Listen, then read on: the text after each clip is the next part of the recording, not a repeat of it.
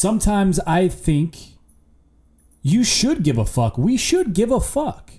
Sometimes.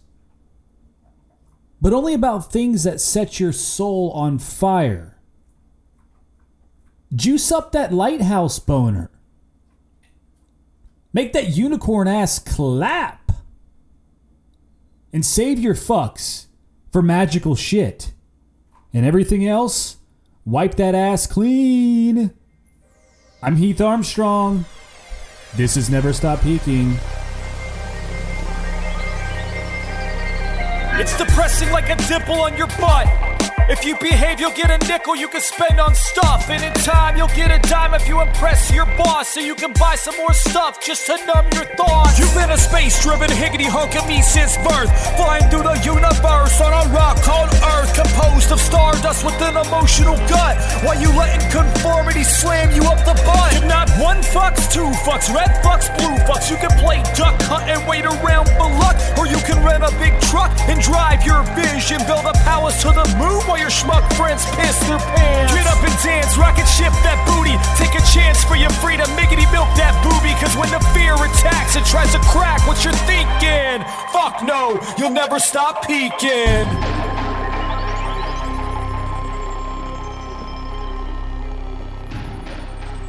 Yo, yo, yo, yo, yo, people! Up and down and everywhere, pants on, pants off, skirts up, skirts down, booty cheese or no booty cheese. Whoever you are, whatever you are doing, if I can smell you or not, you're here, you're now with me for this episode of Never Stop Peaking. And I'm thankful for that. I am grateful for that. And I want to talk to you a little bit of something um, on the subject line of, of doubt before we get into this amazing episode with my sister, Nikki Armstrong, who, well, it's an interesting episode. We talk about a lot of random shit. Um, a lot of random shit.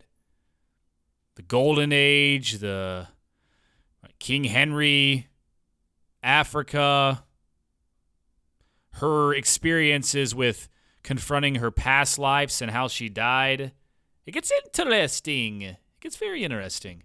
So stick around for that. But first, I want to talk to you about a the secret, secret of doubt, basically, and it starts with the idea that sometimes we seek answers from others, and maybe those answers aren't there like we want them to be. And it's not that the answers are not available. It's just that those that we're seeking the answers from may not necessarily be in the right place in life to give us those answers the way that we need them. They may be blind with doubt themselves, they might be resistant. They may be uncertain about what will happen if they give you a certain answer. But all that aside, between you and I, I want you to know that you do not need permission from others to pursue or create your dreams, which we talk about a little bit in this episode. You do not need permission from others to lend support to others who are also pursuing or creating their dreams. What does it feel like if you release all judgment around you? What are the decisions that you would do with your life in each moment if nobody was watching or judging?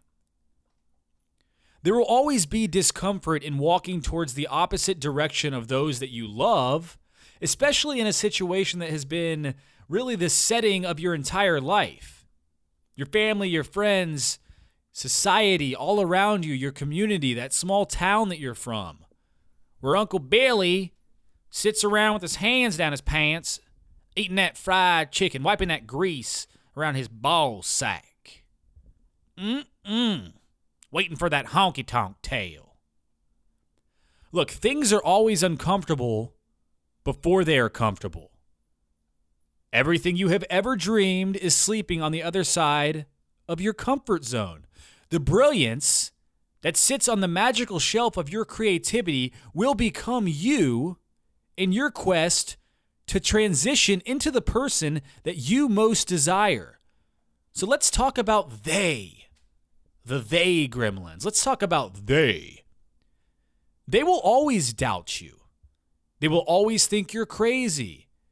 They will always think that your decision is childish, that it's immature, that it's sporadic, that it's risky, that it's ultimately fucking wrong. Even when they are your closest family members or your best friends. Even then, the support may sometimes be on the opposite side of the possibility canvas. Sometimes it's because they're scared of the unknown. Sometimes it's because they are jealous of your drive to break tradition and taste a different meaning in life, a different cup of soup.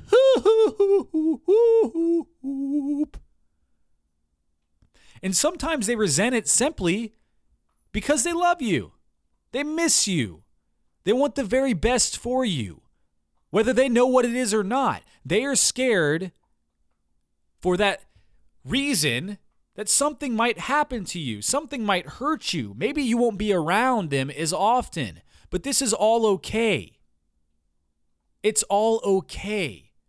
Because when you take that step and break away from the norm, when you defy resistance and fear in the force against your transitions, you are creating motion to heal yourself.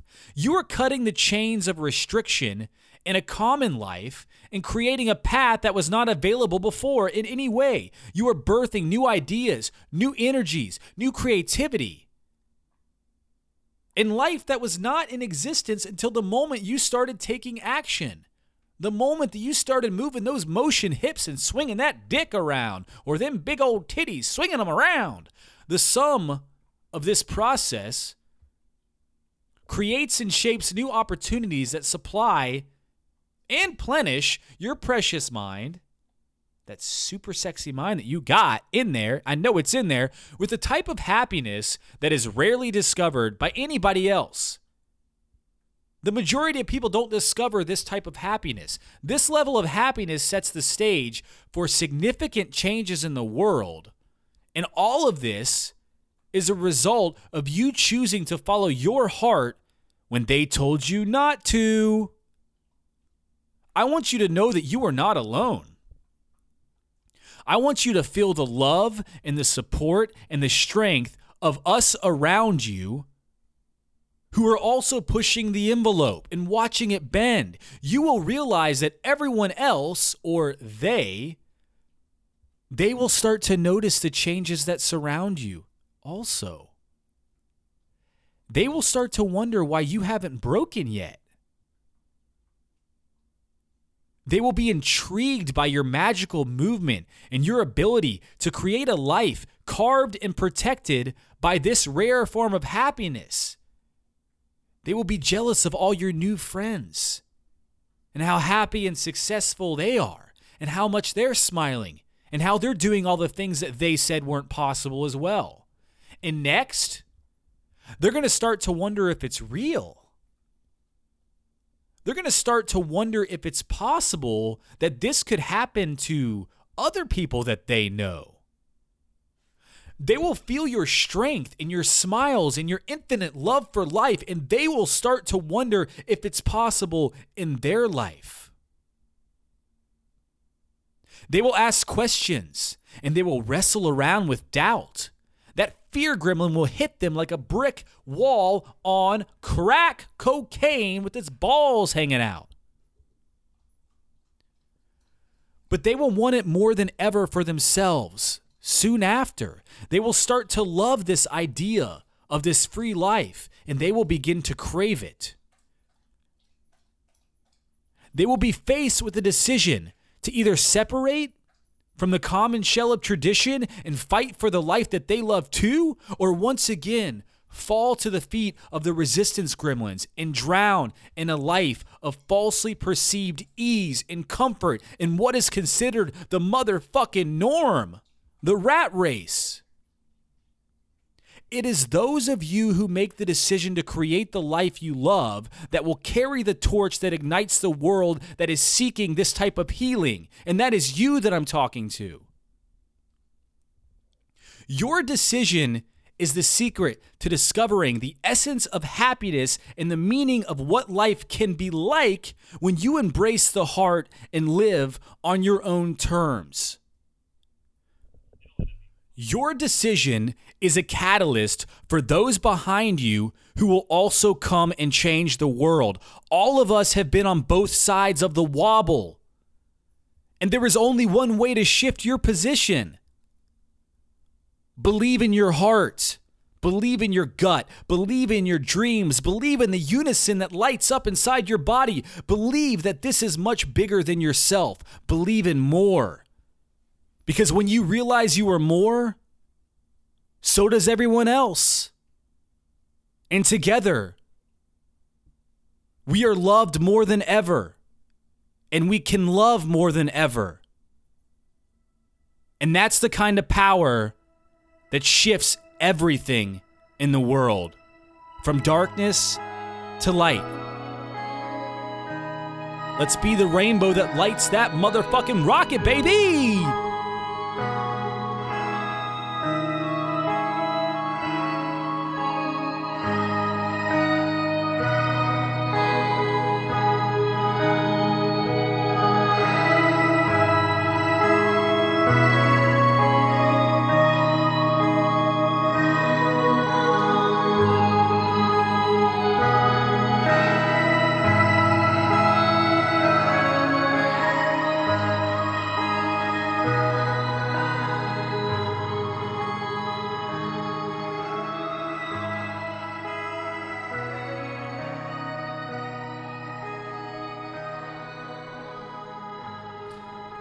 Right, so I got my sister on. She's pretty dope sauce. Uh, this conversation is all over the place, but it's good if you want to listen to some weird shit. Listen on, share with people. We do get into talking about the sponsored kids in Africa. If anybody's interested in sponsoring a kid, go to help-uganda.com com. There's a sponsorship tab. You can see the six or seven kids that are most in need, or email me directly at heath at fistpumps.com and I'll help set that up for you. It's legitimately only 30 bucks a month. It changes everything for these kids. All the show notes for the rest of the episodes, this one will not have one, is heatharmstrong.com forward slash podcast. If you want to enter the giveaway to win free decks and other gangster saw shit, heatharmstrong.com forward slash giveaway leave me a voice message so I can have some interaction with you monkeys on the uh, on the podcast with you fucking raging creative maniacs. Uh, a lot of you send me emails and messages, but I would love to interact via uh, vocal if possible because I'm an audio dude and you're an audio babe or brew or something in between. I'm not so sure, but I'll take it. Uh, HeathArmstrong.com forward slash voice. And yeah, I mean, we don't have sponsors, so if you want to help me do anything, just leave a review on iTunes or Spotify or Google Play or Amazon if you have purchased the journal or the deck. I really, really, really, really, really appreciate it. And if I was there, I would massage your breasts for you in the most non-sexual way, just a just a nice way that makes you feel good for doing such a great deed to this world. All right, let's do this, baby. Come on, everybody. Let me hear that beat. Come on, come on, everybody. Let me hear that stickety, stickety, rickety, dickety beat. Yeah.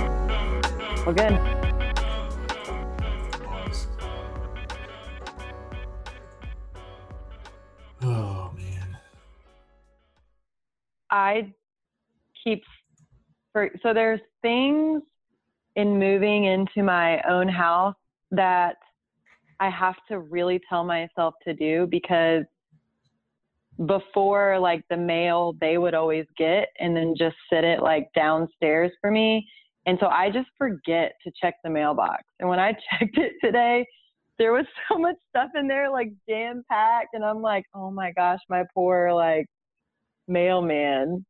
It's like weird how you're just like, wow, I just never did that. Ha- that was never a habit before. So I just, it's taken me a minute to think about it. And it's mostly ridiculous paper that I don't need that they're just wasting. And I hate that.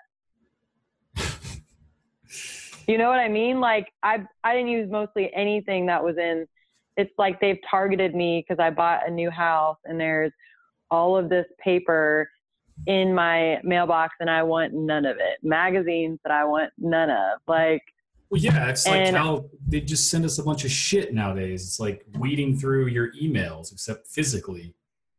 I mean, it was probably a lot worse 10 years ago when everything was like mail order still.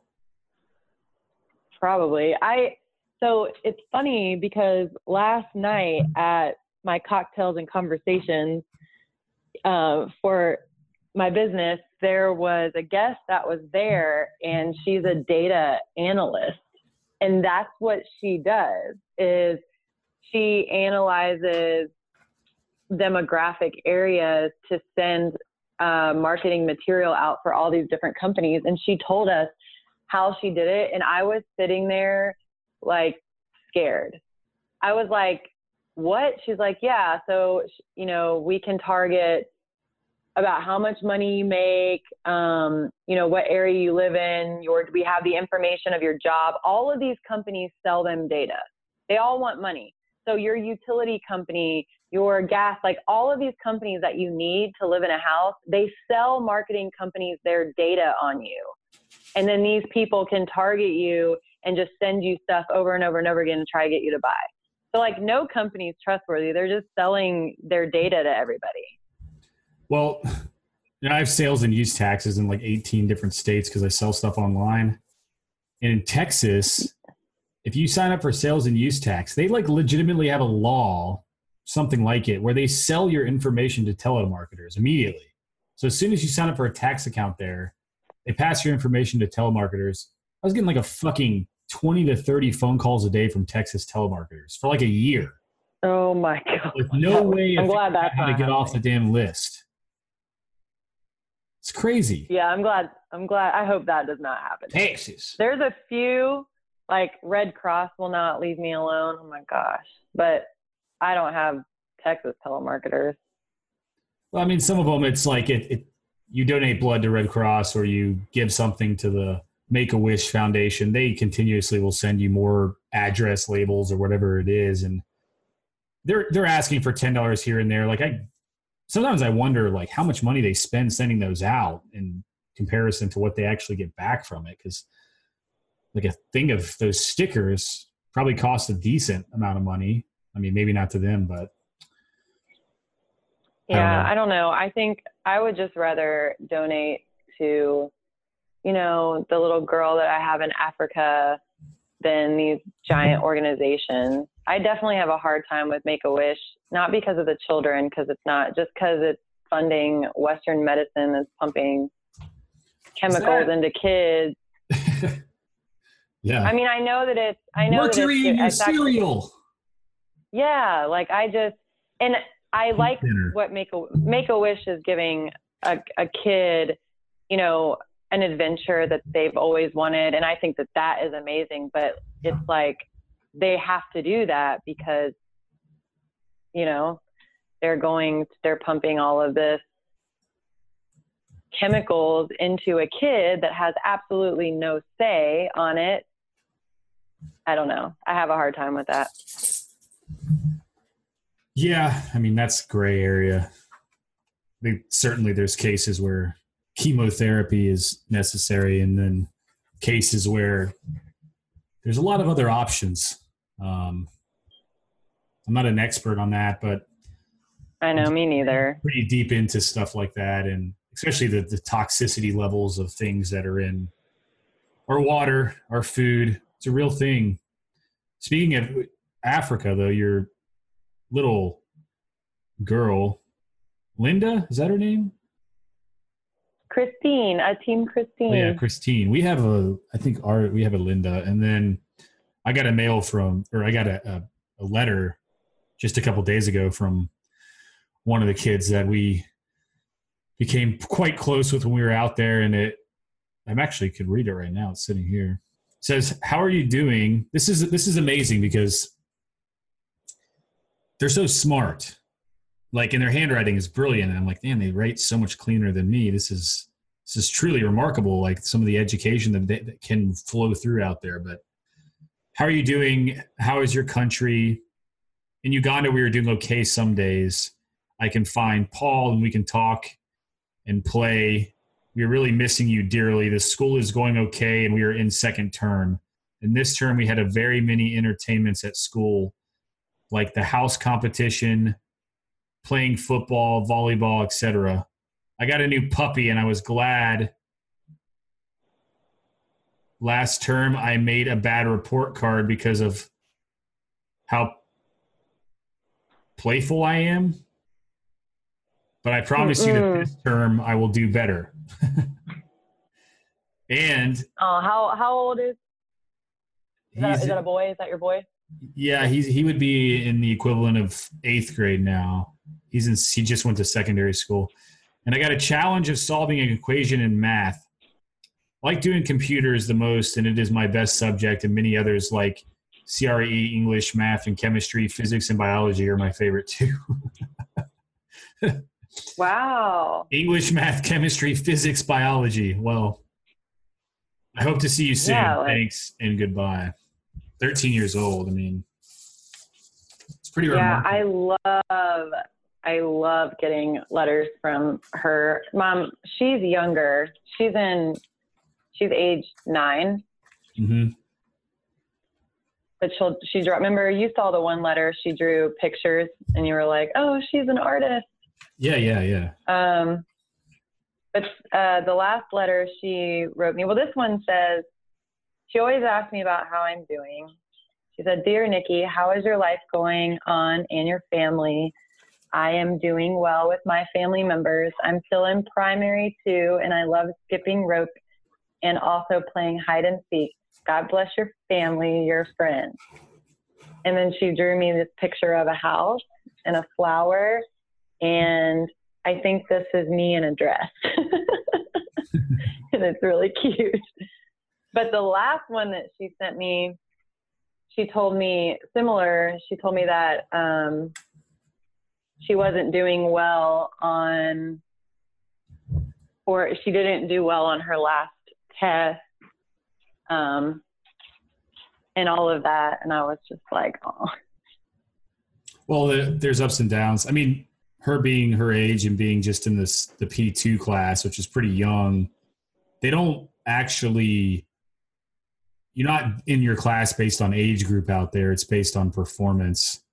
So you have a lot of of the really smart kids that skip up, and then some of the other ones that start late. I mean, really, the way that the school accepts them is that you're talking about a refugee village where all these refugees come in from different tribes in Kenya and Sudan, and they're kind of forced into the slums of Masese, and then they get brought into the school either through the orphanage or alike.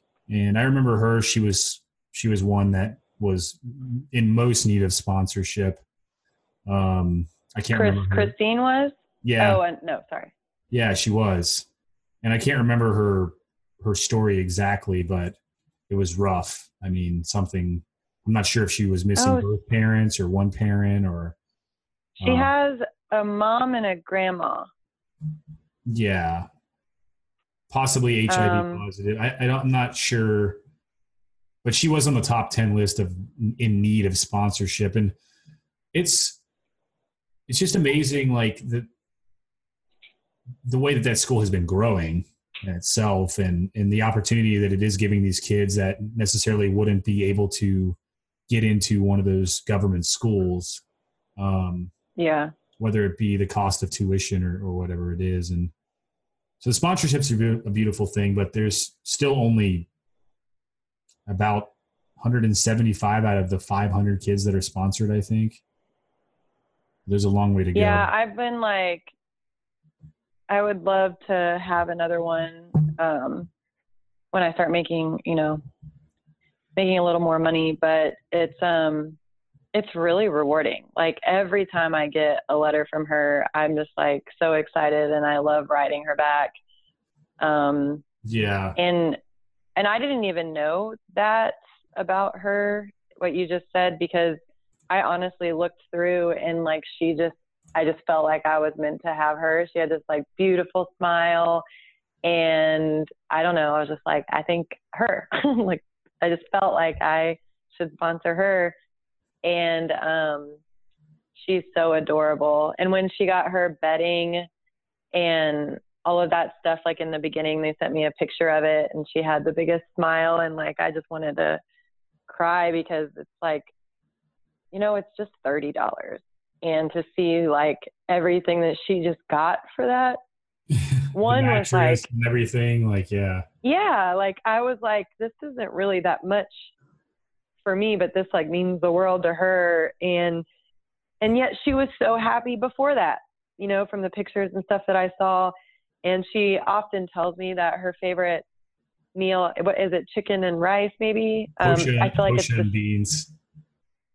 Okay, yeah. I feel like she says the same thing. Well, my favorite meal is this, and but Well, she's it's- it's always her favorite meal. And They usually all say posho and beans because it's the only meal they get. well, and that's and that's the thing is like she doesn't say I'm sick of it. She doesn't say You know, they love I you know wish I could eat something. Yeah, like it's still her favorite meal, and she doesn't wish for something more or better. Like she's just happy and content, you know, with that, and very grateful. And I think gratitude is something a lot of people take for granted. Well, I talked about this with Ray on the podcast yesterday. It's the the idea that in the Western world we have so much wrapped around us, so much that's good everywhere, excessive abundance of so many different things that we forget about it because it's in excess, and all we do is focus on negative stuff. The majority of people, it's like yeah. all these great things are going on, but we only react when there's something negative. It's like it's negative. Let's give it 10 times the emotion of a reaction than if it were just something good that happened, which is good things are always happening. We take the next breath. You know, the sun comes up. Like there's very small things that happen constantly that are good. There's very big things that are good, but we seriously rarely ever react to them. We react to the negative. Well, out there, there's there's you know they're they're they've got barely any of them have shoes. There's trash piles that are burning because they have no trash system, so they have to put it in piles and set it on fire. Constant smoke haze that's everywhere. They have these little tiny huts that full families can cram into. The father's usually not in the picture, and they're always smiling. They're always so happy. They have a you know one little well where they can get clean water every once in a while maybe an eggplant to share across the family for the night. Um, part of the sponsorship actually gives food for them to take to their family at night as well, a couple days a week. And they only notice good stuff, right? Because there's so much around them that's harsh, that's that's tough. Anybody in the Western world would think that it's just non-livable conditions, but they're so used to it that they don't even think about that stuff. They only think about, oh, I'm so happy that I have this one pair of pants or this shirt or these pair of shoes, even though my toes are sticking out four inches on the ground. Like they're very thankful for Yeah. everything that they have because they only focus on the good stuff. And it's to be around it and will affect you the rest of your life.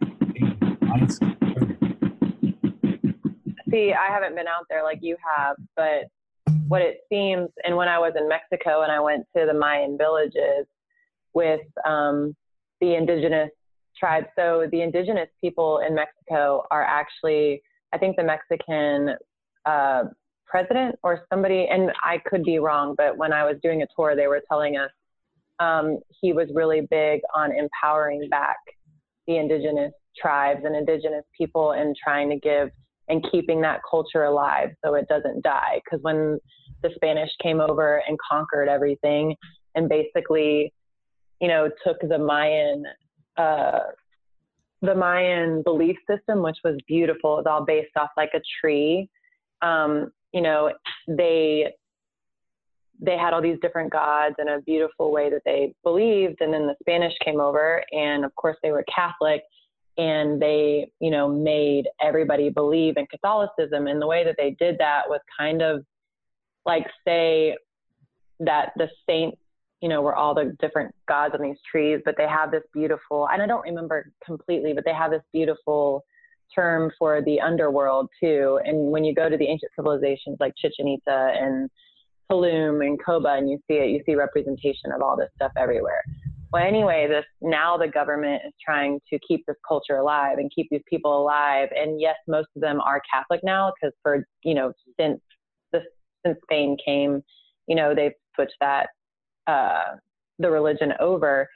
But we did a tour through two different Mayan villages, and I was like, I want to live here. And and to everybody else, it's like, oh, it's sad that they live like this. I'm like, I don't think so. I think it is so beautiful. Like the kids are outside playing with each other. They have like one, this one little girl had a sheep that she was walking around with and she was loving on it and petting on it. There are dogs. None of them are leashed. They're all like well trained. You know, they, well, they're kind of trained. They're, they're great with all the people. They get out of the road when you drive by and none of them have to be on leashes. They're just wandering around playing with all the different kids. And you don't see anybody on phones. You see people, you know, sitting on front porches and talking to each other. You see people, you know, with a Coca Cola because they love Coca Cola, you know, and they're just like simple. And what they do, they might not have a lot of the stuff that we have, but they have human connection and it's strong. And they're like a, a family and they cook these they like cooked this family meal from this organic garden and we all got to eat their food and it was absolutely delicious. And I mean, the whole time I was like, I want to move back here and I want to live with these people. I want to learn the Mayan language. I want to play with the Mayan kids. Like, I want to sit in a hammock on the front porch like they're doing. Like, to me, that seems so much better than currently what I have to do because I'm in a full time job still and go to work from nine to five and you know maintain whatever status we're supposed to maintain which i don't really care about but you know and i i don't know like i was like please send me here. Like what are they doing? They work for everything. They work you know in the organic garden to create their food. Like i would love for my work yes i would love for my everyday work to be that like more like survival more like you know i don't know and I thought it was absolutely beautiful. And like when you talk about Africa, I feel like that's the same type of thing. They don't have a lot of things. What they do have is human connection with each other. Like the kids play with each other. They, you know, they're not on tablets and iPhones and iPads and disconnected from humans. You know, like that's all they have is the human connection, and they're and they're happy, like genuinely happy. Like what does that go to show? What makes people happy because it's not material well, things no like everybody thinks. There's, there's, no there's no schedule. Yeah. Like no every every the West we're so everything is on a schedule here. Like we plan, we we meet we don't meet till this time, but everything's planned ahead of time. We'll meet you here then and out there it's not like that. It's in most places that you travel, and the Yucatan's a big the Mayan areas that's one of the most highly populated indigenous areas left. I mean, I think the Yucatan is still like 65% indigenous. Um, Dude, they it's beautiful, and their language is beautiful, and they're so friendly. I mean, so friendly. Like I I stopped and played with this little girl and her dog. She had a puppy, and it, they both came running out of their little um, house. I forget what they're called, and um, and she couldn't speak English and I couldn't speak Mayan, but we were able to communicate. And she told me what the dog's name was, and she was maybe maybe five or six. The cutest thing. I have a picture with her actually. I put it on my Instagram. Um, and like that moment to me, I was like, we understood each other without fully understanding each other, just because we were connecting. You know, we didn't have the same language, but we were both talking about the puppy, and we both liked the puppy, and you know, told me her the dog's name, and it was just like, you know, a body language connection with this little girl who was absolutely fearless and so friendly. And I don't know, I was like, I'm actually so glad that Jeremy got a picture of her and I like because I was like, oh my gosh, this little girl was so great, and he happened to get a picture of it. But um, I don't know. It's like moments like that, and I have the same feeling whenever I get to talk with Christine. It only And, uh, takes one trip. I mean, out of into an area that you've never seen before, and it's it, it quickly will change everything that you remember. Like every every every mindset that you've ever had in life, it changes one trip. Uh, I'm looking forward. To, I'll be down there in a month, so I've never actually. Yeah, so a lot of- the uh, A lot of the tour. Are you going? Where are you going exactly? Well, be in Mexico City for a while. Then we're going down to Tulum, and we'll be flying back out of Cancun. So I have we're gonna rent a Man, car. I wish I could have seen Mexico City. I would have loved to see Mexico City. I'm gonna fly from Mexico City down to down to Cancun and then drive all over the place down there. I mean, So Tulum is awesome. That was one of the places um, around there that we visited at Mayan City. And I will say, like, if you do the tours, the tours help keep the Mayan culture alive because the money that goes into these tours, um, they give back to these indigenous places. I don't know if it's all of them, but the ones that I did, um, you know, and that's why I think they're also so friendly when they see the buses because they're thankful. yeah, Um, but okay, so have you seen talking about Mexico City made me think of this. Have you Googled or seen storage container cities? uh, yeah, yeah. I have. I mean, it's So there's so many storage my- containers. okay, so I I've obviously seen people do a lot of things with storage containers. There's like mobile bars, people take them to festivals, they have like businesses in them. Like I've seen, you know, tiny homes out of storage. Like I've seen all of that. But I had never Googled storage container cities. And today I went to my hairdresser and he was telling me all about these storage container cities. But he was mm-hmm. like, they're so smart. You can build a lot of them. Like my friend wanted You to build them in them like Yes. So he had me Google them. And I get like his standpoint. He was like, it's so smart. We were trying to get the homeless into a place. They're very cheap. You can house people, blah, blah, blah. And I get all of that. But when I Googled these photos, all I could think is, no, I do not want a future like this. And that's where that will lead. Like, I mean, have you seen these pictures? It looks exactly like the fifth element, you know, like Bruce Yeah. Willis's little, and I'm just like, well, they oh just keep God, it's stacking them, coming stacking windows in the end of them. Yeah, all different colors. And it's a cool, it's totally a cool idea. And people are going to love it. And people are going to want to make money off of it because they can cheaply make all of these living environments for people to rent out and they're going to make money off of them. And that's what's going to lead it to being like our future. And I just don't want that. It's cheap, but those, like- man, those storage containers are not as cheap as people think. They're pretty expensive. Are they? Yeah, I mean, it's we used to buy them at my old job, and they're not. They're not even the used ones. They're pretty pretty pricey. I mean, so the answer is still cob houses. I like cob houses. I mean, the fact that you can carve them, it's all natural material that you can dig into the the side of a hill, underground, hobbit houses. Who doesn't love that shit? I know. I was watching a video today and they were seriously had like, they were just, this one guy was on the ground and he was just pounding some, it looked like more of the clay mixture and throwing it up to the people on a ladder and they were putting it on the top of the house because the wall had already gotten that high. And I was like, man, like that's how this is made. It's completely by hand from nature and it's going to be sturdier and last longer than probably anything that people make today. Yeah, and it's going to be healthier and work for itself and carry the right humidity because the walls know how to filter it through and pretty amazing. it's gonna last. I mean, there's there's you know there's a lot of cool architecture that we do today that'll last, but you get sick of seeing the same things over and over again, especially with being in a place like Portland where it's just constant throw up the next gigantic apartment condo complex. Yeah.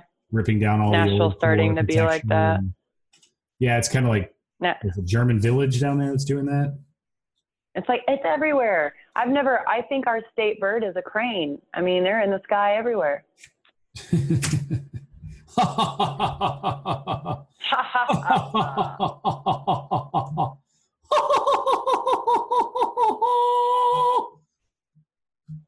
Actually, I don't even know what our state bird is. Is that just, uh, Because it's a it's a fucking crane. That's all I see. oh no, it's it's um, I mean, come on. We went to school here. We should know this. I feel like Because show how much school does.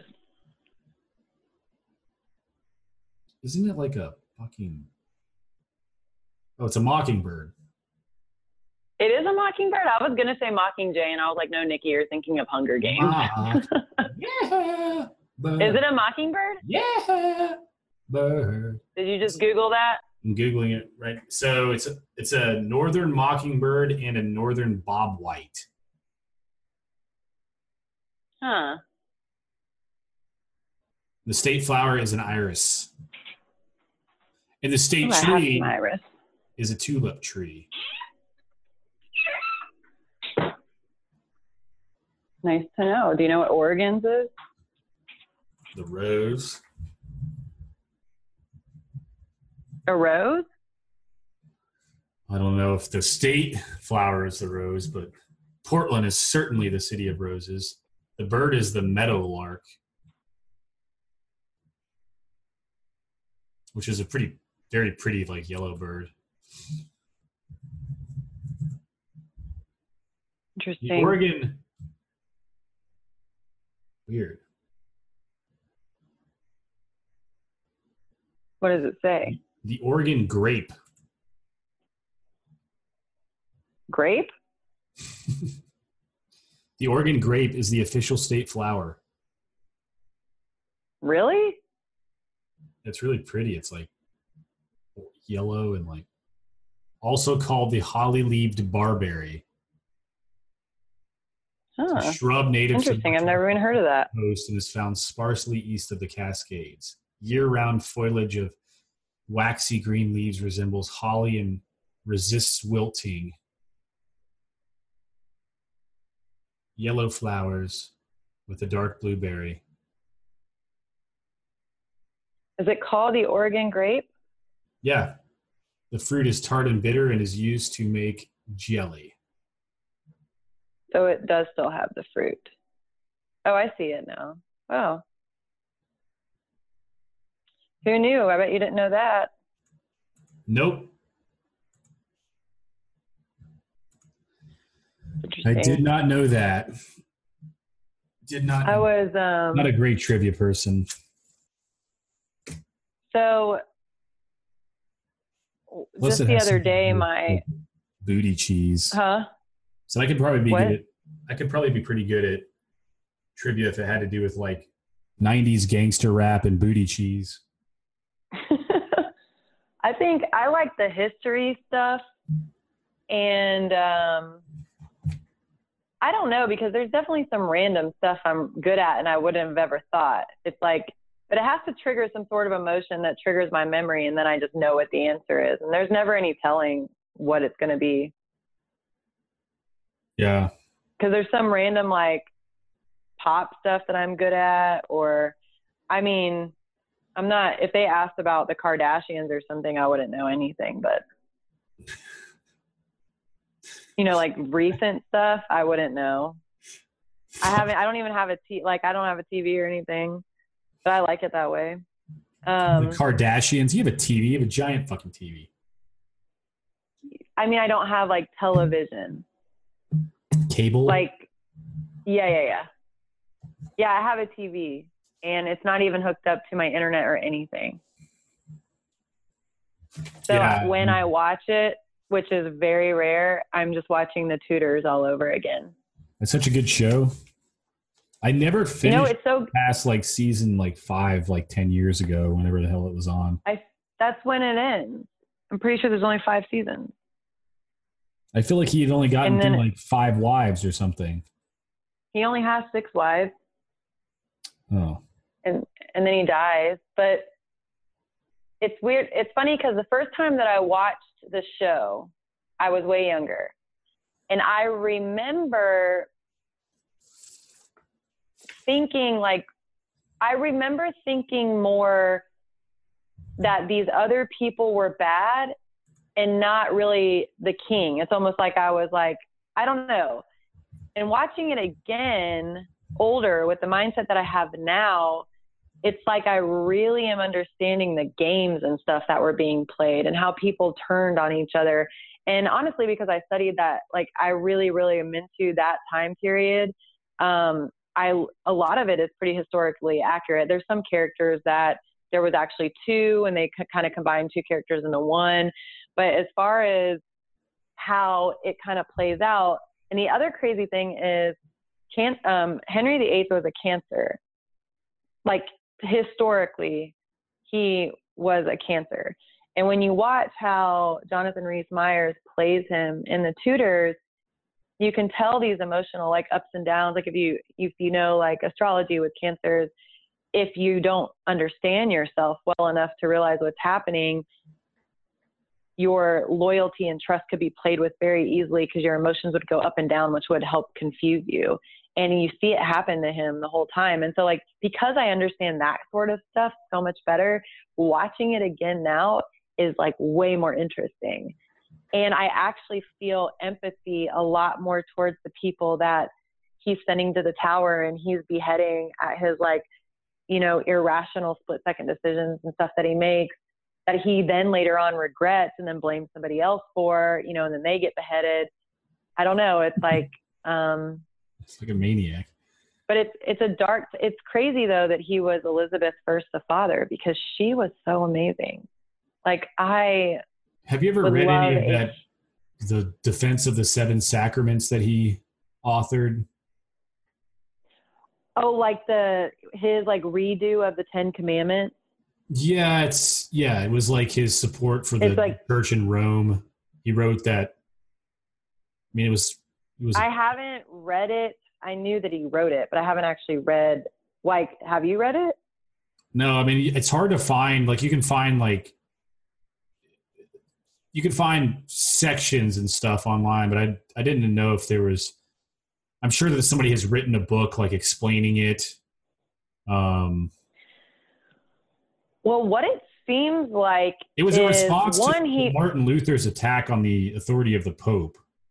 Oh yeah, got it. Okay, so so they the thing with that is um it's crazy because he was such a devout Catholic when he attacks Luther with those. And then just to be able to divorce his wife and marry Anne Boleyn so he could have sex with her, even though I think, you know, people say that they did beforehand, whatever, but she had some sort of a toxic hold over him and he wanted to divorce Catherine of Aragon, who was an amazing queen, like amazing. The people loved her. He had no reason to divorce her as a queen, and the only way he could do it was to, uh, the only way he could do it was, which I, I bet this is interesting to you because you said you were reading that book that you're reading right now, but Anne Boleyn basically, I mean, there's a bunch of different stories, so who knows what really happened, but withheld, you know, her sexual her sexuality from him to basically make him want it so bad that he would divorce his wife to marry her and make her queen. And then in order to do that, because there were no, he had no grounds to stand on to divorce Catherine of Aragon. So the Vatican and the Pope would not approve it. They've approved other divorces, but they would not approve this one. And the only way he could do it was to basically separate from, you know, the the Pope and the Catholic Church and create his own church. So he didn't necessarily become Lutheran, he created the Church of England. And so in the Church of England, they made him basically the complete power of the state and the church, which one you should never do because then you have all the power. There's nobody balancing you out. And um and he and and he did that. And so then when he did that, he could divorce anybody. He could make any decision that he wanted. Hence why he had like six wives completely. He beheaded two of them, and um, and the one that he truly loved supposedly died in childbirth. And so I don't know. It's like that whole country, religion and the war, everything was turned around because he wanted to have sex with a woman who was going to make him marry her for him to have her fully. Ding, Isn't ding, that insane? And the thing is, is the men, the men used Anne Boleyn, her dad, her uncle, Yeah. they all Mother. used her to to gain riches and properties and titles and because they couldn't do it on their own they had to use this woman and her sex- sexuality to help them get everything that they wanted because they couldn't just achieve it and prove themselves worthy of it on their own like isn't it Yeah, he but yet women were super suppressed at that time technically but not really you know what i mean well the power is still there. It's just they were suppressed from a point of view and hierarchy of the society. It's pretty sad. I mean, yeah what's up? very there's a very large transition that's happening right now back to the powers of equaling out the the the genders right? To balance them the, back out again. the masculine and the feminine. Yeah. Did you watch that pyramid code show that i told you yeah i've seen like the first three episodes so far. It's it's pretty insane. It's incredible. But not the one about the ha, did they i don't know when they talk about the um, balance of the masculine and the feminine in that. Have you seen that episode yet? I don't think so. I mean i don't know. It could be getting confused. I'm, I'm reading that sex at dawn book too and then i can't ever remember where ideas are coming from. Um, yeah, I mean, and I've read a bunch of other stuff too. And so when I speak of these things, it's not coming from that I'm an expert at all. I've read a lot and I am so, I'm a cancer too. So I'm like very in tune with emotions and empathy and people. And I just watch and observe what's happening around. And, and it, you know, and it, and then when you study the ancient Egyptians or the ancient cultures, you know, you listen to Graham Hancock talk about, you know, the ancient civilizations and how old they actually are. And you like read all the, and then you end up tying it all together. And then you see what's happening right now. It's hard to deny the shift that's happening. And when, when that show, which happened in 2009, before 2012 or anything ever happened, explained that the you know the golden age and the circle. So you go you know at the very top of the circle is the golden age. And then you shift down into the silver bronze dark age is at the very bottom but then you always shift back up. And at the height of that golden age which is something we've never seen none of us we've only seen dark the dark ages. So who knows what the hell a golden age looks like? Like I think that is so exciting and hopeful in itself that it's a circle and that it's going back towards that, you know, because the shift happened in 2012. To even think like, what the hell does that look like? Because this feels really good. Like, just even the shift that we're going through feels really good. And apparently, in this golden age, it's a very benevolent culture it's more of a barter system. There's not money or ruling anything. And there's, it's a really hard to distinguish the masculine and the feminine energies. And it is often seen that the feminine has their arm around the masculine as if to show a little bit higher of a divinity with them, um, which is also said because of the childbearing and what they're able to do with their bodies, like to be seen as a divine being. Um, the way that that cycle works though is don't we have to go back through like the to get back to the golden age don't we have to go through like the silver age again The bronze. We have to go back through the bronze and then the silver, yeah, and then the gold. So, I mean, I don't even know how long that'll actually take. I mean, honestly, we would have to cycle through probably, who knows, what, like 10 more lives for our energy to actually get to experience the energy that's in the golden age. But then again, if you're at the golden age, and everybody is a more heightened being and everybody goes on a self journey because that's what it's about is finding your highest version of yourself. Your whole life purpose in the golden age is to become your most heightened version of yourself. We're supposed to have like an un outrageous number of senses and yet we only have five that we know of. Yet i think people are starting to unlock more senses but they don't know how they don't know what how, what to call them because we don't have names for them because we've been told we only have five senses for so long but like i'm pretty sure it says that we're supposed to have like I don't know, 300 and something senses. Like, what if we can fly in the golden age? You know, like, I don't know. But I'm just saying, like, we're going to be like X Men and Marvel characters for real. Certainly possible. And So- there's probably going to be a war, and people trying to stop it from happening. Yeah, right now we're in the Kali Yuga Iron Age, right? The Pisces alignment. Yeah. Yeah. We're coming out of it. I don't know when the Bronze Age actually starts.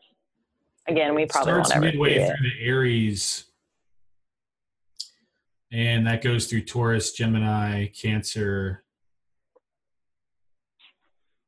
and halfway through the Cancer, we hit back into the Golden Age. So I wonder how many. How long does that take? I don't know. Let me see. Let me see What are you I can- looking at? Is this in your book? No, I'm on Google.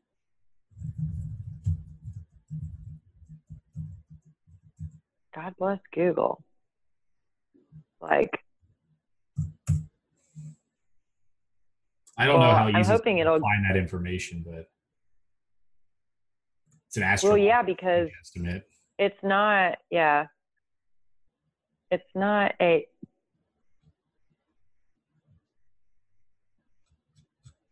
I mean, it's not like it's accepted by everybody. No. But I mean, it makes perfect scientific sense, and Absolutely makes so much sense to me. Like, all I'm trying to do is make sense of things all the time.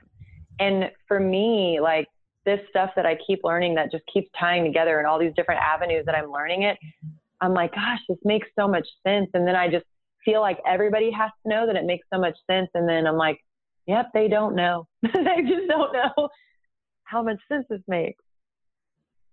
yeah, If you start to like, um, transition to the new golden age is 2032. That can't be right. That's way too soon. yeah, no, there's no way. I mean, it's like thousands and thousands of years away. I mean, because we've been in a dark age our entire life. yeah, I mean, let's look at the. An astrological age is comprised of 2,000, 2,152 years. An age is the duration of each zodiac sign and represents a month of the cosmic year. The cosmic year is comprised of the 12 zodiacal ages, a total of 25,826 years.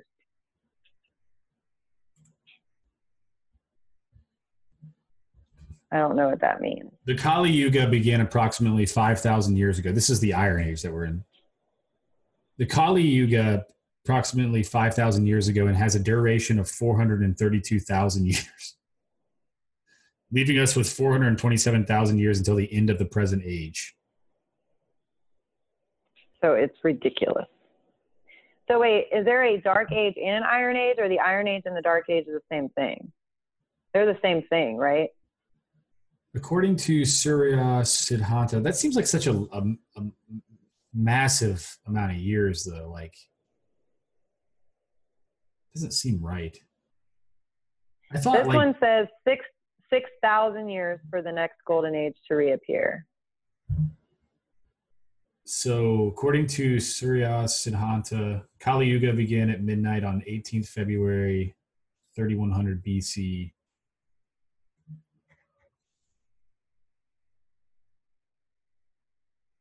we're also reading two different things. I mean, who knows? I guess we just have to keep researching until things start to make sense. And the thing is, is like, no one will still probably really know. Even the last golden age, you know, they can't all agree on, even though they're, you know, some people think it was like 25,000. Graham Hancock thinks it's the 12,000, 15, you know, 15 wait, 15,000 BC to 12,000 BC before the last um, apocalypse basically happened. 11,600 BC. Mm-hmm. Um, But I don't know. It's, I think it is, it's very hopeful and exciting knowing. But what I also think is I want to find my most heightened version of myself now so hopefully my energy can carry on in the next life to where maybe I have some sort of a memory of this life and I can remember some of the things that I've learned. And if I keep doing that in every life leading up towards the golden age, like maybe when you're at that heightened state, you can look back and actually have memories of these other lives and the people that you meet. And I think that there's definitely so you remember when you looped me into that message with Nikki Kurt, and she said to me, "Have you done any past life meditation?" yeah. And I was like, "No, I actually haven't." Well, so I've only done one, um, and there's a since that time because it really, really drained my energy. And then I was told I need to like you can't just do them; like you have to wait until you feel like your energy's built back up and you can do another one. Um, so I did this one and for that reason, like I wanted to be like, you know, can I have a memory of my past life now if I tried? You know, if I put myself into a state and somebody guided me through it that knew what they were doing. And that was the weirdest experience. One, probably because it was the first one, so I had no idea what to expect. I just completely went oh yeah, I'm just going to do this. I'm going all out. You know, I, and I started this hour long meditation. And in the beginning of it, it puts you through a breathing exercise that made me so uncomfortable that I was fighting it because I was so uncomfortable. But I, but like me being like, you know, really strong willed and devoted to, to the purpose, I was made myself do it no matter how uncomfortable I was. So I kept doing the breathing exercises and I was like almost in pain. And then because I felt that way, I felt a negative energy going into this meditation, which started to freak me out. And I was like, oh my God, what if I was an evil person? Or I was like, you know, cause then, cause my, then your, your brain is still working like you know like when you meditate and you're listening to what they're saying but then you kind of your brain kind of goes off into tangents a little bit and then you redirect back to the meditation well that still happens a little bit you know? And so i was like starting to freak out like i don't know if i want to see what happened. And then i felt like as the guide you know i just did a guided meditation from time passages or uh, insight timer um, and as she was guiding me through I seriously felt like I went through like a warm. And the thing is, is she is like, she was saying all of these amazing things. Like I was supposed to be going through like a pasture with flowers or these nice things, but that is not what was happening. Like I was not comfortable. I felt like I was going through seriously like hell. Like flames and I was like, "Oh my gosh, this can't be working. I'm totally freaking out." Like I just kept thinking like my rational mind that was still there was like, this can't be working. You can't even calm yourself down enough to listen to what she's saying. You're just like freaking out and you're fighting it. And so this is like all before I even really get into the meditation. But yet I know I had to have been in the meditation already because it's just too weird. But at the time I I didn't get that. You know what I mean? Like it's meditation's so crazy. So then I I get more comfortable and I calm down and then I start to see the first thing that I see, and it's I'm going to explain it in a more linear way because now that's how I remember it. But I remember at the time feeling that the visions I were getting were very chaotic and all over the place. And I wasn't going to remember any of this. And I was like, Nikki, you're not going to remember any of this. Like, this can't be working. Why can't you just, like, I was like mad at myself thinking I wasn't doing it right the whole time. Isn't that weird? Yeah. So, but that's but what happened. is weird. yeah, so that's what happened. And then I saw a vision of a little girl with long brown hair, and she was out on like a cobblestone pathway in a garden, um, and she was playing with this little bunny. And then it like, then it, so again, it didn't happen linear like this. The only reason I remember linear like this is because it tells you at the very end to grab a pencil and a journal and just start writing. So when you start writing, you end up making sense of everything that you experience. So when I wrote, still in a trance like state, very much so a trance like state, because I don't really remember exactly what I wrote, but I reread it. I wrote it in a linear fashion. And so now I remember it that way. But I know at the time it wasn't that clear. But it, I made sense of it all when I wrote it down which again is like weird, but I don't know how this is supposed to happen, but this is what happened for me. So then I saw like, um, it seemed like advertisements from the 50s, like housewives and their little, in their dresses. And so I feel like that gave me like a time span that this was in the 50s, which makes me think it was my very last life before this one. Huh. And, um, and so but it was it wasn't me that i was seeing it was just like advertisements on the tv or billboards and i was like okay i'm totally in the 50s like that's where i am so and when i was the little girl it seemed definitely like the 40s 40s or so. Um, and so then that was in the 50s but then i got all of these glimpses of me as a leader. I was a leader of some sort of i looked very much like myself now from what I can remember, but that could be me projecting onto it because I know what I, you know what I mean? Um, and I was leading something around the time in the 60s and the 70s, um, anti-war. I, I don't know for sure what it was, but it was some sort of group. It was very much so um, against government still at that time. And um, and then I didn't live that long because it actually walked me through how I died. And I died prematurely doing these things by being shot in the stomach. And the crazy thing is, again, this whole time I think it's not working. I'm not going to see how I die. Like the, the girl that's guiding me is doing all of these, like sending you through these layers and layers and layers of this stuff. And I didn't realize how deep I was until she brings you back out. And it took me a long ass time to be brought back out that when I was writing in that journal, I was not, I wasn't okay for like five days.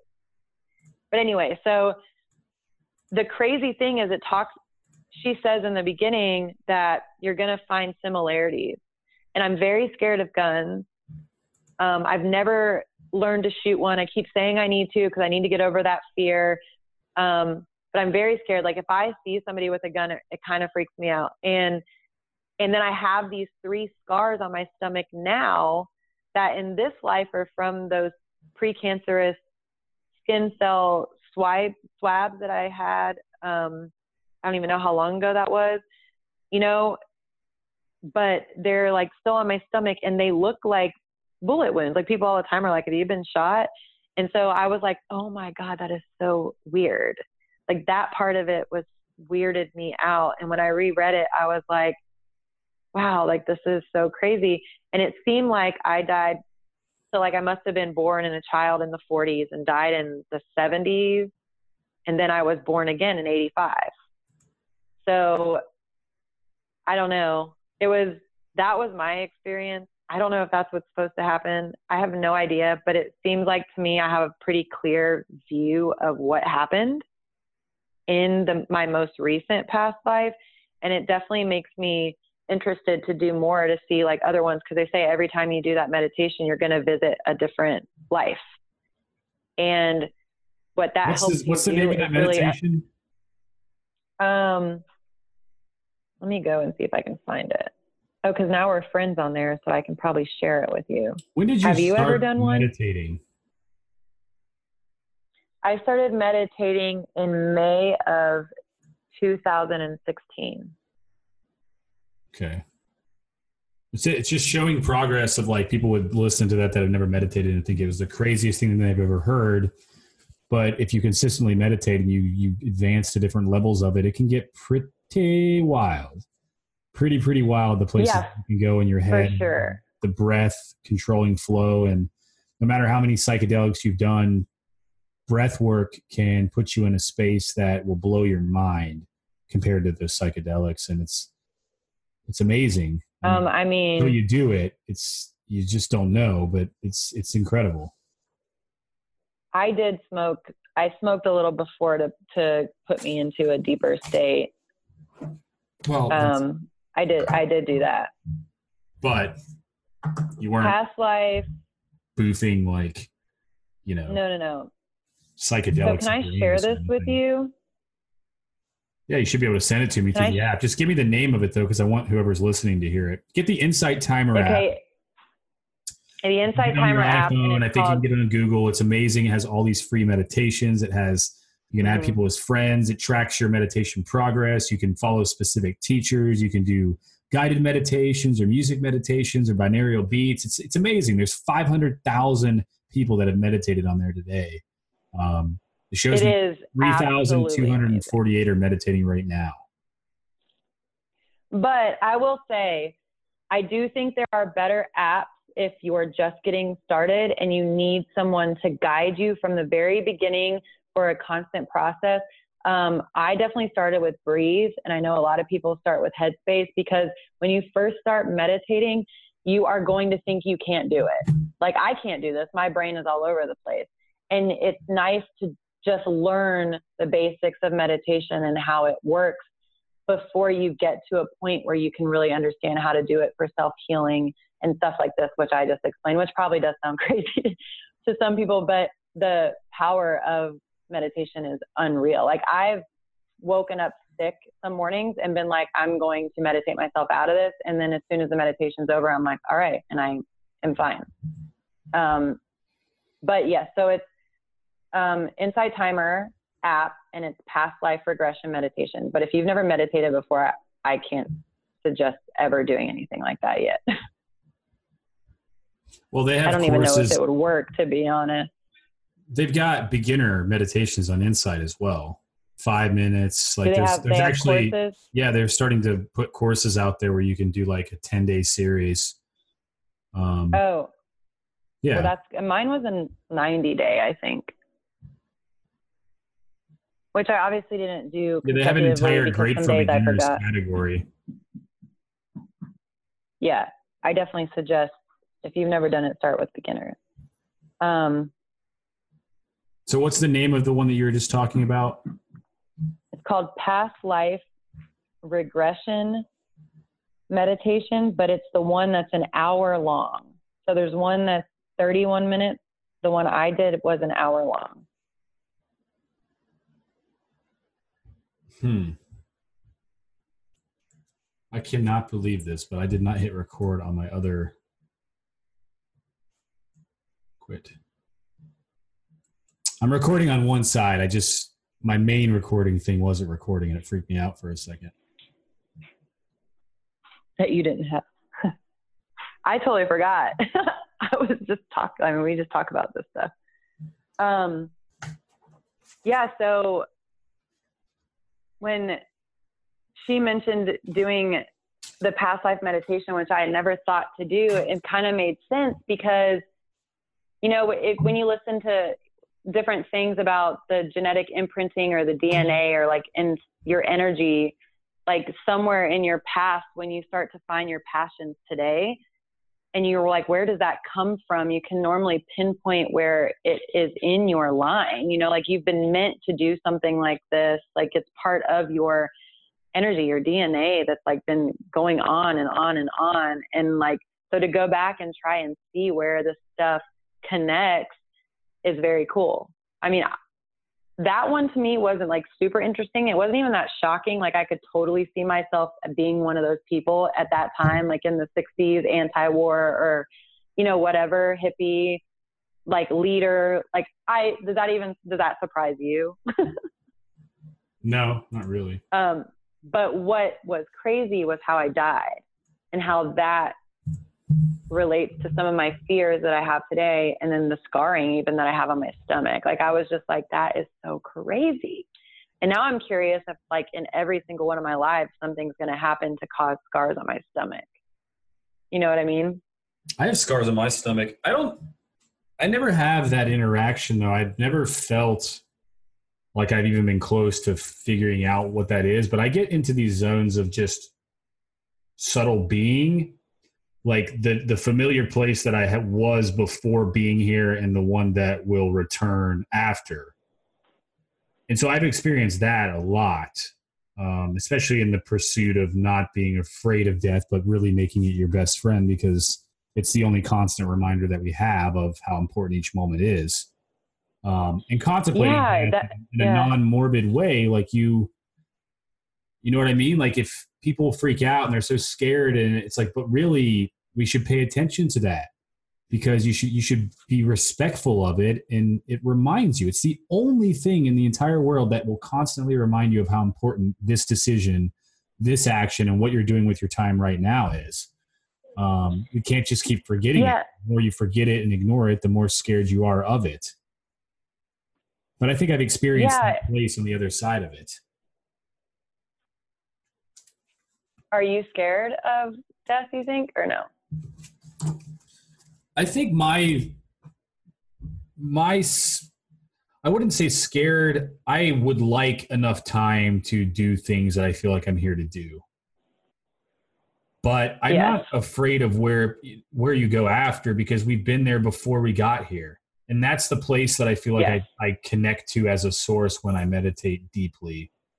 I feel like that's where I go. And I feel like I'm more familiar with it every single time. And it's not is it's less of a deal every single time and it's more of an importance every single time to remember you know what these moments mean to us and you can see that progress from spending my time pounding bottles of whiskey and working in the construction industry to what i'm doing now because i've slowly started paying more and more attention to that i think the same for you and most people that we're surrounding ourselves with and the idea that we are going back towards a golden age um, a lot of people are transitioning into the 5D, and that's all part of it. It doesn't all happen at once. It's trickled out over many thousands of years. And what are we feeling ourselves, and how do you explore it without hesitating and not be afraid to break through that weird place where all of society and and mind control is going to want to make you think you're crazy for it.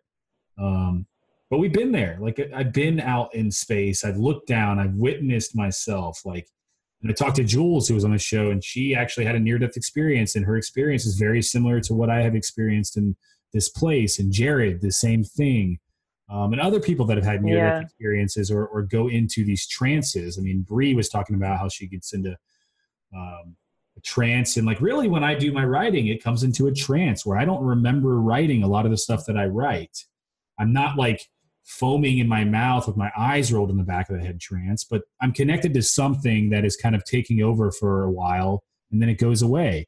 And I'm back to looking at and witnessing what just happened as opposed to being in it. It's interesting. Yeah, I, it is interesting. It kind of reminds me of this Urantia book that I have. Urantia? For sure, like that kind of stuff.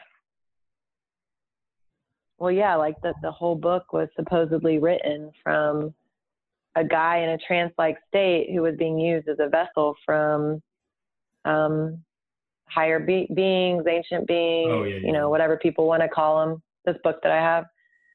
Um, I honestly, with how crazy my life has been, I haven't really been able to dig into it, but I just read the history behind it, which was super interesting. Well, I read the Prism of Lyra. That was that was interesting. it's about like descending the humans. It is very interesting in the fact that it goes through like the Pleiadian, Arcturian, like this whole idea, and I can buy into. Uh, I can understand a lot of it. But then it gets a little bit weird with they try to explain like Adam and Eve and some other things in the, in a very weird way that doesn't seem logical at all. And then I get lost a little bit. It's like they have a lot of really good information in that book that's believable. And then there's stuff that's just like, okay, that was kind of forced in there, and that's that's kind of crazy. That's a little bit culty. That's a little bit crazy, but it's a good, Oh, yeah. it's a good thing to open up your perspective on on how humanity got to a planet and the idea of what we're doing and these other you know these other existences that can be out there that that want us to evolve into this next dimension with them and things like that it's it's interesting stuff Yeah.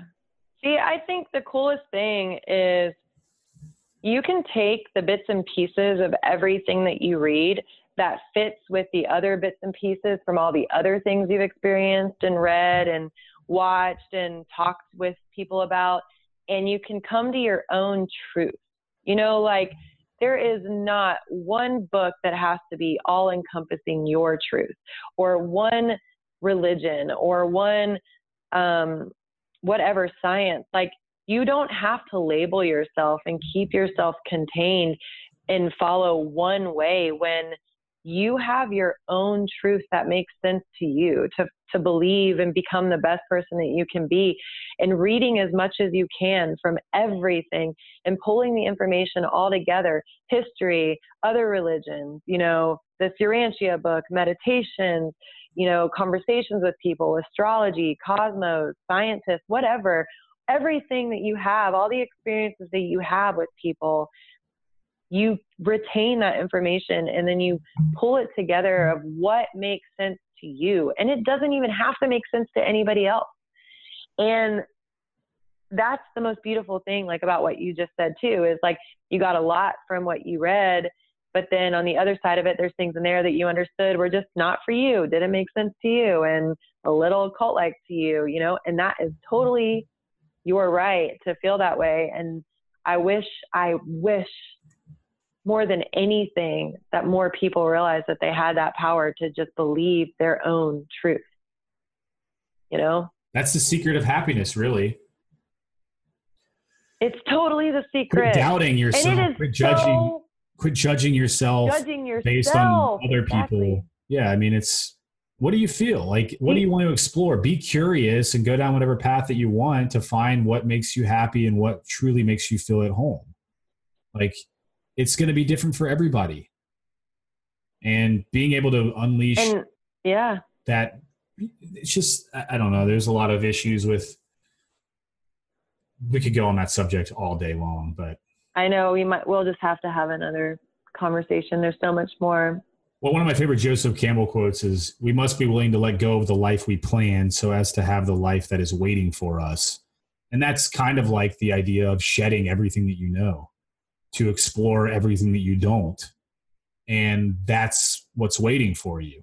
You know, as soon as you step through those doorways that are locked and feel like you know they're bolted down and because everybody else has these judgments on you can't open that door like as soon as you get through that and you realize that you can go through it everything changes everything changes the paths change Ever. I just. changes I just wish people knew how awesome the journey was. Like, I guess at first it can seem scary, but then I don't know. For me, nothing seems scary. I'm just so interested in learning more. And like, I will dive into stuff that would probably be like that past life meditation would probably freak a lot of people out to do. And I was like, I'm going at this full force. you know, like I don't know if I was ready. I just did it. And that was my experience that I had because I'm just, again, like you, I want to, I feel like in my 20s for sure, like I missed out this stuff, you know, and I time lost for sure. And I want to just learn it and experience it and do it and um, find my truth. And I totally stand by them. Like when people question me, I never question myself and I never question somebody else. Like if that's what they believe, like I have a friend who's a flat earther and him and I had a whole discussion about our different beliefs and we sat there and had the best time with each other and we're like so happy that we could talk about our our own beliefs and how we are and just accept the other person for believing what they do and having this awesome conversation. Like, I don't care that he believes that. You know what I mean? Like, and to be honest, I actually researched into it to understand why he believes it because I completely couldn't wrap my head around it. And I do kind of have a, I mean, there's definitely things that I cannot, I'm like, well, one, Elon Musk doesn't believe this. And if he doesn't believe it, then it can't be right. You know? That was funny when they were I talking mean, about he, on Rogan. He's just like even Neil deGrasse Tyson. It's like it, it- there's always always that subject. They're always just like, "Are you fucking kidding me? We're not talking about this." Like, they don't even go into it. but I will say, I didn't just pass judgment. I researched into it. I looked into it. I wanted to understand looked what the it theories were. you out of me with those questions. I was like, I am not wasting my energy on this. And you were like, I want to know. Listen, I was twisted for a minute. that stuff had me twisted for a minute. I was like, holy How shit. could somebody Every- possibly think that this is real? It's so funny if you guys Well, Have you watched JP Sears flat earther video? Did I send that to you? No, I didn't know he did one. Oh, it's so fucking funny. He's teaching why the earth is flat and it's So does he believe that too? no, he's a satire comedian. Oh, I didn't know that. You don't know who JP Sears is? that. I do know who he is because he's done some stuff for you, but I didn't realize that's what he did otherwise. No, you're thinking of JC Spears. Oh, who did you say? JP Sears. They're very similar. No, those do those sound exactly the same. There's JP, there's JP Sears, and there's JC Spears. okay, so maybe I don't know who you're talking about. I was thinking of JC. Spears. No, he's like he's like the most he's like the most famous YouTuber right now, an internet marketer because he's he's hilarious. He takes all these world issues and makes them funny. Like, but he's he's brilliant. He teaches enlightenment and he does like ayahuasca retreats and stuff. You got to watch him. He's like this redheaded dude. He just kills it. yeah, I probably I would I would like that. I just I never watch YouTube. I think that's my thing. Everybody asks me if I watch YouTube channels, and I'm like, what? Not- No. Well, I mean, Unless unless you send it now. to me, you know. I know, you know, like when you send me links and You're stuff, gonna- then I watch them. freak out when you see this guy's videos. You're gonna be. I, mean, I, I believe you. Okay, I'll watch you right now. I mean, it, it's he's he's a he's in a league of his own right now, and but he- like he he did one on like how to get famous on Instagram, and it was just him, this giant thong rammed up his ass, and he was just. Oh, you just sent me one. I sent you his page with all the videos. All right, cool. All right. We need we should do another conversation sometime. I feel like I have so much more. Who knows who knows what I'll experience between now and then. Oh, he's got a using ayahuasca one out now. Oh really? Yeah. yeah, he's got a flat earther one. Look for it. It's it's pretty funny. He like does all the math on a board about how he did an experiment to see if the earth was flat or not. anyway, Yeah, that sounds interesting. I, I'll look at this. Um, actually, I'm going to cook um, a HelloFresh meal, which I am so glad I outsourced that part of my life to HelloFresh. Um, to be honest, it saves me a lot of money and gives me good food. But when I cook, I do put on stuff like that, so I'll put that on. yeah, you'll love it. I've got these CBD pens and I can't stop hitting them. You're only supposed to do it like once or twice a day, but it's like, how can you stop? Let's do it constantly. Can you send me one? You can buy one. They're amazing. I send you a link and you can use a promo code and get 35% off and it's totally worth it. All right, cool. Right now, Tennessee, Tennessee has made CBD legal, but federally it is not legal. So all of the distributors who would be also selling CBD products can't legally sell them still because of their federal licensing that they also have. So we just took, we just brought in some CBD Fucking turds. soda. Isn't that like how is it even illegal? Fucking Like, it turds. blows my blows my mind. It's so good for dumb- you. What a bunch of There's a hemp expo here. Yeah. Well, selectcbd.com is the brand, and they're amazing. And the the code to use it is relax 35 i don't know if it's still working or not but if you do want to use it let me know and i'll send you jared has an affiliate link so ask him in the whatsapp chat and he'll get accredited if you buy something through him Oh, okay, cool. great company though I, it's the same that. stuff i give sachi for her anxiety and it works so What's the company called again? selectcbd.com Okay. all right, All right. i have got to skedaddle Me Um, too. I don't know how long this has been because my other recorder wasn't running. It's like but- an hour and a half. Yeah. I'll put it up when I get around to being able to edit it together. Aight? Cool. You didn't need me to plug anything?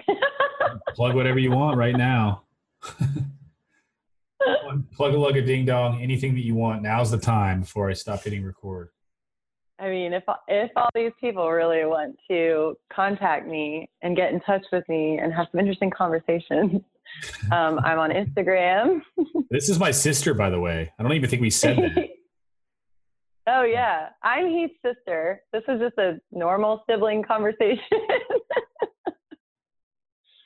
which I'm so thankful for. To be honest, I got emotional what today or yesterday, saying, you know, I'm really glad like where some of life's hardships have sent us because we've become really close and you know i really am thankful for that. I actually got emotional when i typed that and then you responded with touche i was like okay.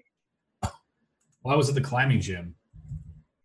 oh i mean at least you responded but yes i'm Heath's sister. I'm on instagram as nikki r. Armstrong.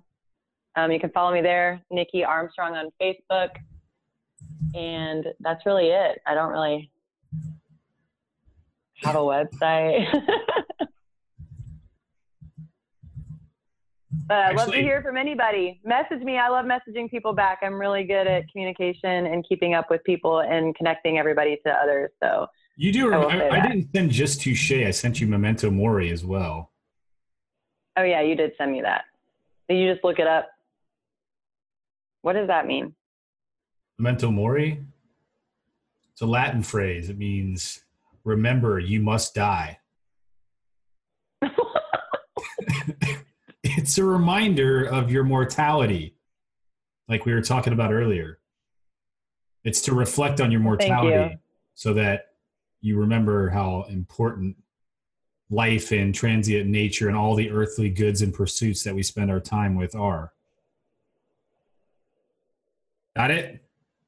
yeah, I have one more thing to say. If anybody listening is in Nashville, Tennessee, Knoxville, Chattanooga, anywhere in Tennessee, I run a relief outings group to go out in nature and recharge and meet like-minded people and have hikes. And our next hike is October 27th. So if you find me on Instagram or you search relief outings on Facebook, R E L E A F, the leaf on a tree, you can join the group and keep up and come on the outings and hang out with me and have cool conversations and meet a bunch of other cool people.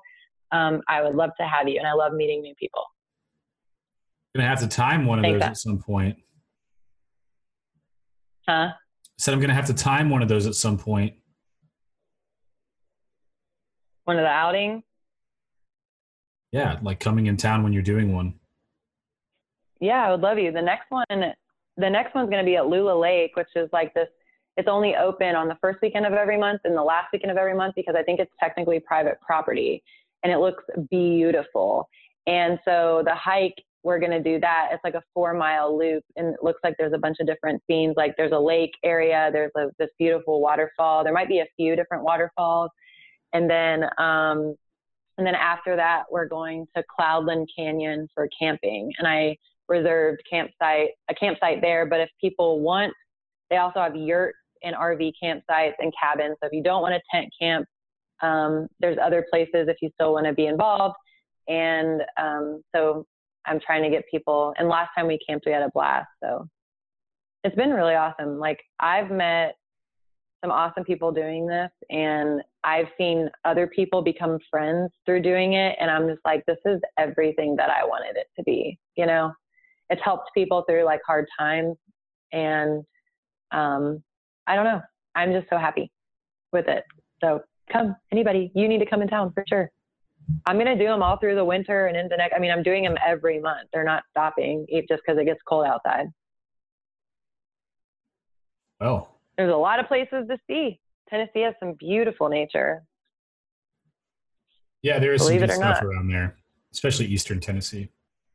It's like Eastern. Indian jungle look. It's kind of crazy.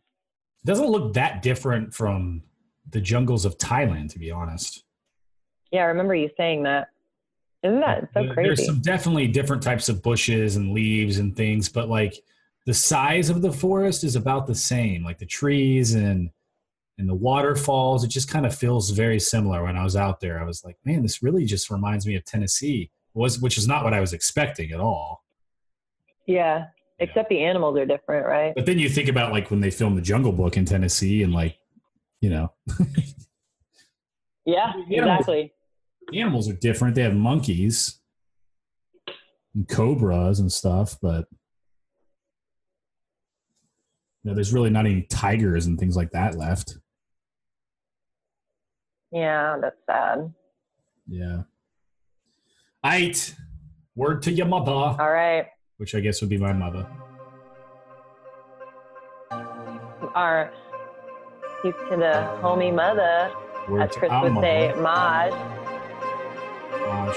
There's a place called space and it's got the I'm gonna kick some magic. There's a place called space and it's got the balls. There's a place called space and it's got the passion. There's a place called space where we can smash the walls. There's a place called space where we'll face fuck conformity and the chatter of incompetence is slaughtered at birth. In this place called space, we'll build a factory of smiles that will assemble with their minds and sell to earth.